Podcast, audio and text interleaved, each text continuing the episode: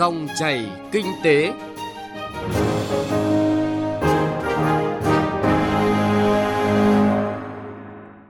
Xin chào quý vị và các bạn. Chương trình Dòng chảy kinh tế hôm nay, chúng tôi chuyển tới quý vị và các bạn những nội dung đáng chú ý. Hỗ trợ doanh nghiệp vượt khó, thúc đẩy các mục tiêu tăng trưởng. Minh bạch thị trường trái phiếu, tạo đà phát triển thị trường bất động sản. Phần cuối chương trình, mục tiêu điểm kinh tế địa phương là nội dung Tây Nguyên mở đường lớn tới tương lai kinh tế xanh. Sau đây là nội dung chi tiết. Thưa quý vị và các bạn, nhìn nhận về nền kinh tế nước ta, các chuyên gia kinh tế trong và ngoài nước đánh giá nền kinh tế đang ở giai đoạn phục hồi mạnh mẽ, khá toàn diện dù còn nhiều khó khăn, thách thức.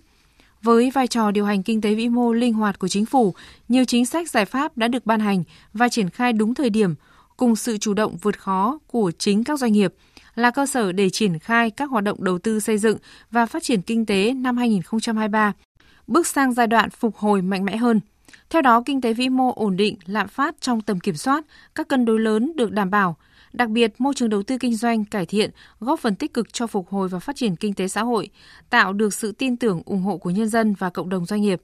Tiếp tục phát huy những điểm nhấn tích cực này, năm 2023 chính là năm bản lề để đạt kỳ vọng các mục tiêu tăng trưởng của nền kinh tế. Phóng viên Hà Nho thông tin chi tiết cùng quý vị. Từ khóa để nền kinh tế nước ta năm 2023 sớm phục hồi, theo các chuyên gia kinh tế đó là hành động. Hành động để hoàn thiện những giải pháp mà chính phủ đã đề ra. Trước tiên, cần tập trung giải quyết những vấn đề rất căn cơ như giải ngân vốn đầu tư công. Tiếp theo, ngoài thực hiện những giải pháp đã có thì cần tiếp tục bám sát khó khăn của doanh nghiệp để kịp thời có giải pháp khắc phục tháo gỡ một cách kịp thời. Đơn cử như vấn đề cải thiện môi trường kinh doanh hiện nay không chỉ đơn giản là thủ tục hành chính mà quan trọng hơn là phải minh bạch hóa môi trường kinh doanh, công bằng, cạnh tranh lành mạnh.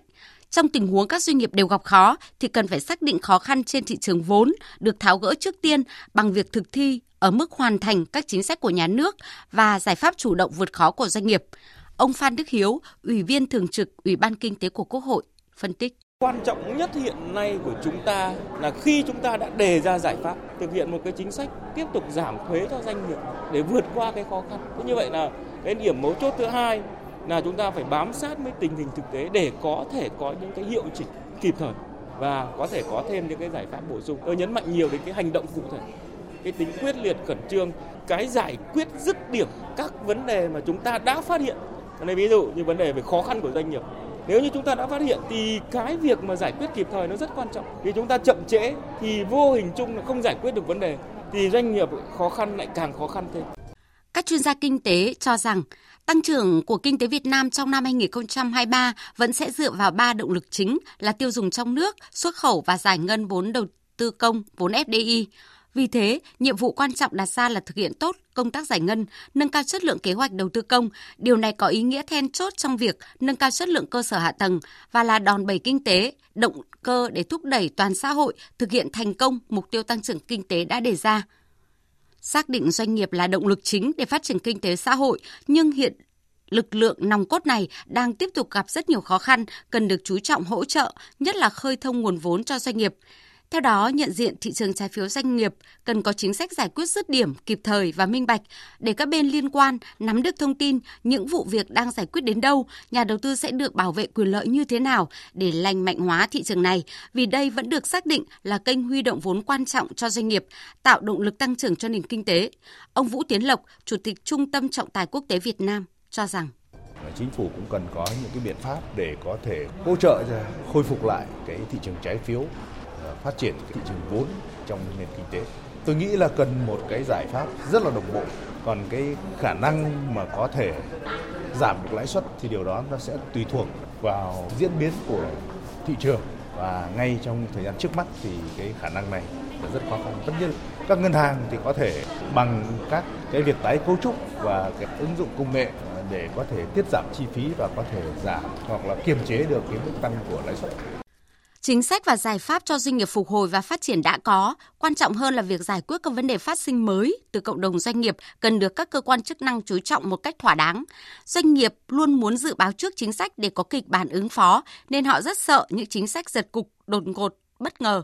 Vì thế, đòi hỏi từ thực tiễn đặt ra là việc giải quyết các vấn đề phát sinh mới của thị trường tài chính, bất động sản cần phát huy các điểm tích cực, nhất là tốc độ giải ngân đầu tư công có tác động lan tỏa tới các ngành nghề, lĩnh vực kinh tế khác như đầu tư xây dựng bất động sản tiếp đà hồi phục. Chuyên gia kinh tế tiến sĩ Cấn Văn Lực lưu ý.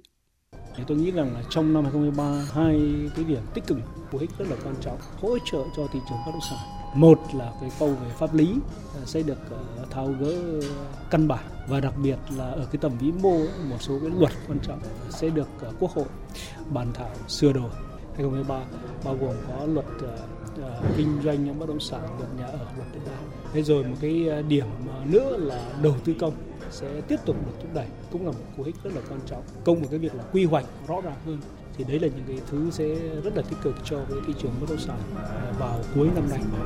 tạo môi trường đầu tư kinh doanh minh bạch ổn định để doanh nghiệp hồi phục chính là bước căn bản để đảm bảo các mục tiêu tăng trưởng kinh tế. Ngay khi Thủ tướng Chính phủ đã quyết định thành lập 3 tổ công tác liên quan tới các vấn đề quan trọng về thanh khoản tín dụng, liên quan đến xử lý khó khăn với thị trường bất động sản hay xử lý các vấn đề liên quan đến trái phiếu doanh nghiệp, được ví như ba mũi tấn công trực diện vào các khó khăn nội tại của nền kinh tế, tháo gỡ kịp thời những điểm nghẽn về tín dụng, thị trường bất động sản và trái phiếu doanh nghiệp để nền kinh tế tiếp tục đà hồi phục.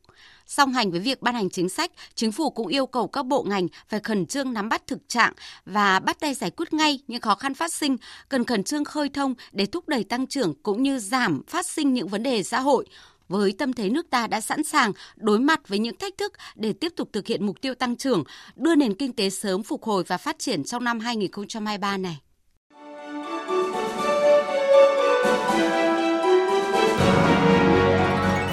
Dòng chảy kinh tế Dòng chảy cuộc sống.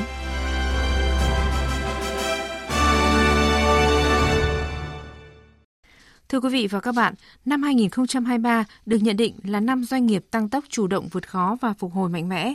Cơ sở cho nhận định này chính là việc tạo điều kiện từ phía chính phủ bằng các giải pháp điều hành linh hoạt phù hợp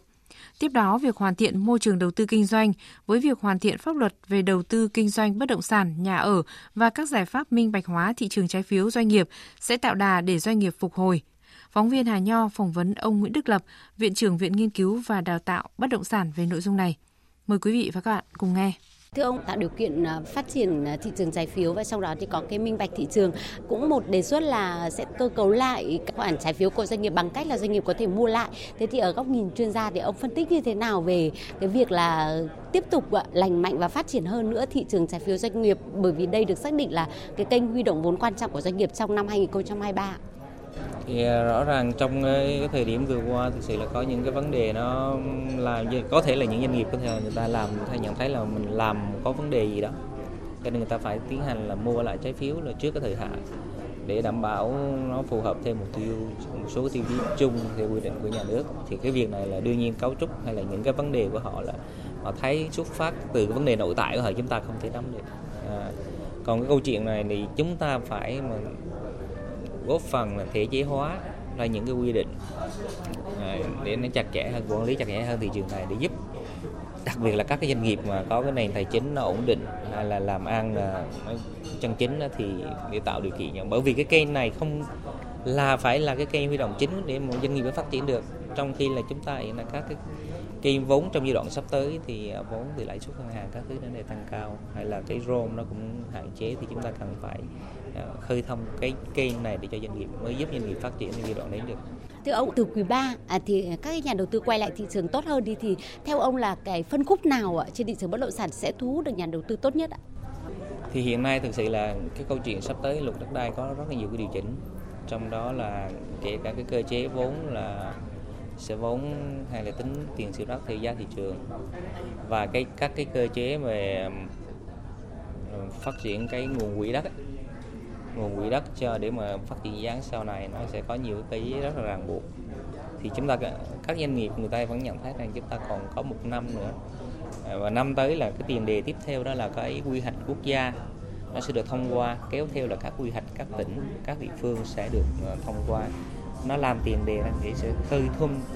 cái nguồn cung các dự án trong giai đoạn đó là quan trọng. Cho nên là bắt đầu các chủ đầu tư phải bắt đầu vào nhịp hòa nhịp từ các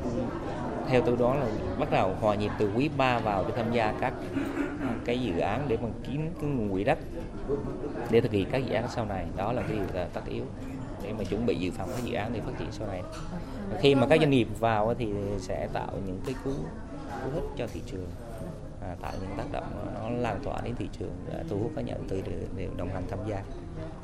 đối với phân khúc nhà ở xã hội, cái nhu cầu rất là lớn. Vậy thì à, ông phân tích như thế nào về cái khả năng tham gia của nhà đầu tư trong nước cũng như là à, vốn FDI ạ? Um, um, với cái cơ chế thì chính phủ vừa qua cũng như bộ xây dựng đã đưa ra những cái tiêu chí để kêu gọi là hơn một triệu nhà, căn nhà ở xã hội trong cái giai đoạn thời kỳ đến. Thì hiện nay đã có rất nhiều doanh nghiệp lớn tham gia. Tuy nhiên cơ chế hiện nay là à, cái thời gian vừa qua cái quỹ đất dành cho nhà ở xã hội thực sự nó rất là khan hiếm. Ờ, làm sao chính quyền tạo được cái quỹ đất sạch thì mới thu hút được nhà đầu tư và cái phân khúc nhà ở xã hội đó là phân khúc cấp thiết. Và phân khúc là gần như là, là tiếp cận rất có rất nhiều đối tượng khách hàng có nhu cầu thực sự đó là nhu cầu thực sự. Và phân khúc sắp tới nó sẽ giải quyết. Tôi nghĩ đó là phân khúc chính trong thị trường sẽ giải quyết cái bài toán thị trường trong giai đoạn sắp tới. Vâng ạ xin cảm ơn ông ạ.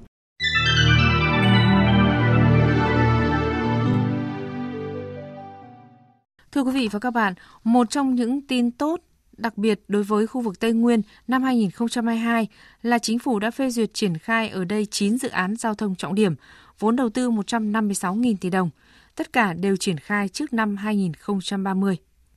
Cùng với dự án cao tốc Khánh Hòa Buôn Ma Thuột được Quốc hội phê duyệt từ giữa tháng 6 và dự án đường trường Sơn Đông đang tiếp tục được triển khai, Tây Nguyên có 11 dự án, vốn đầu tư gần 180.000 tỷ đồng – số lượng dự án cùng vốn đầu tư khổng lồ đang mở ra kỳ vọng giúp các tỉnh trong khu vực khai thông các tiềm năng lợi thế, xây dựng thành công một nền kinh tế xanh, tuần hoàn, trở thành vùng phát triển khá của cả nước.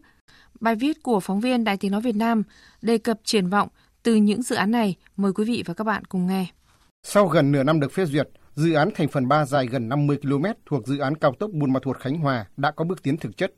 Chủ đầu tư đã thống nhất với các huyện thành phố ở Đắk Lắk về các yếu tố giao cắt và hệ thống thoát nước, triển khai cắm mốc và bàn giao thực địa. Theo ông Phạm Đông Thanh, giám đốc một trong những công ty vận tải hàng hóa lớn nhất tỉnh Đắk Lắk, người dân và các doanh nghiệp trong tỉnh đều kỳ vọng cao tốc sẽ được xây dựng đúng tiến độ. Ông Thanh tin tưởng rằng khi được khai thác, công trình sẽ giúp hàng hóa được lưu thông nhanh hơn, hiệu quả kinh tế đạt được sẽ rất rõ rệt.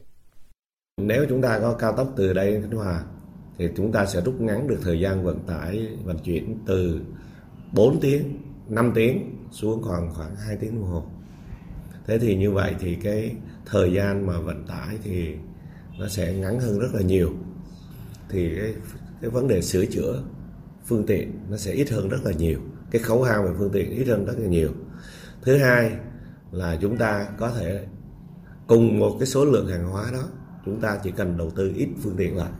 Như vậy chúng ta sẽ tiết kiệm được cái chi phí về tài chính chi phí về vận hành chi phí về tiền lương. Ông Trần Văn Hiệp, Chủ tịch Ủy ban nhân dân tỉnh Lâm Đồng cho biết, tỉnh đã có cả kế hoạch ngân sách và chương trình hành động cho dự án trọng điểm này, đồng thời đang nỗ lực ở mức cao nhất để dự án sớm hoàn thành, hiện thực hóa khát vọng đột phá kinh tế của địa phương.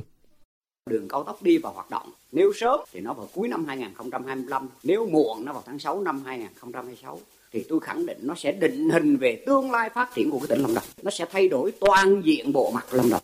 Trong số các dự án cao tốc được triển khai ở Tây Nguyên trước năm 2030, cao tốc Pleiku Quy Nhơn có vốn đầu tư lớn nhất đến 56.000 tỷ đồng. Theo ông Nguyễn Hữu Quế, Phó Chủ tịch Ủy ban nhân dân tỉnh Gia Lai, dự án này đặc biệt quan trọng với tỉnh nhưng sẽ gặp thách thức lớn trong huy động các nguồn vốn. Bởi vậy, cùng với nỗ lực kêu gọi đầu tư, Gia Lai cũng đang nghiên cứu bổ sung các nút giao cắt và các khu công nghiệp dọc tuyến cao tốc để khi được xây dựng, công trình sẽ phát huy hiệu quả tối đa chúng tôi bổ sung vào ba cụm công nghiệp và những nhà đầu tư họ cũng đón đầu xu hướng là sau này là cái, cái cao tốc đi qua đó thì họ làm ở dưới Đắk Đoa có mang Giang có Đắk Bơ có dọc cái tuyến cũng rất nhiều cái cụm công nghiệp đã được nhà đầu tư quan tâm. Theo nghị quyết 23 ngày 6 tháng 10 năm 2022 của Bộ Chính trị, Tây Nguyên là vùng kinh tế yếu nhất cả nước. Hơn 180.000 tỷ đồng cho các dự án lớn về giao thông sẽ là hạ tầng đủ mạnh để Tây Nguyên phát huy các tiềm năng về năng lượng, khoáng sản, nông nghiệp, du lịch, hướng tới một nền kinh tế xanh, phát triển bền vững vào năm 2030 và trở thành vùng kinh tế khá của cả nước vào năm 2045. Thưa quý vị và các bạn, nội dung phản ánh mở đường lớn tới phát triển kinh tế xanh tại Tây Nguyên vừa rồi cũng đã kết thúc chương trình Dòng chảy kinh tế hôm nay. Chương trình do biên tập viên Hà Nho và nhóm phóng viên kinh tế thực hiện. Cảm ơn quý vị và các bạn đã chú ý lắng nghe.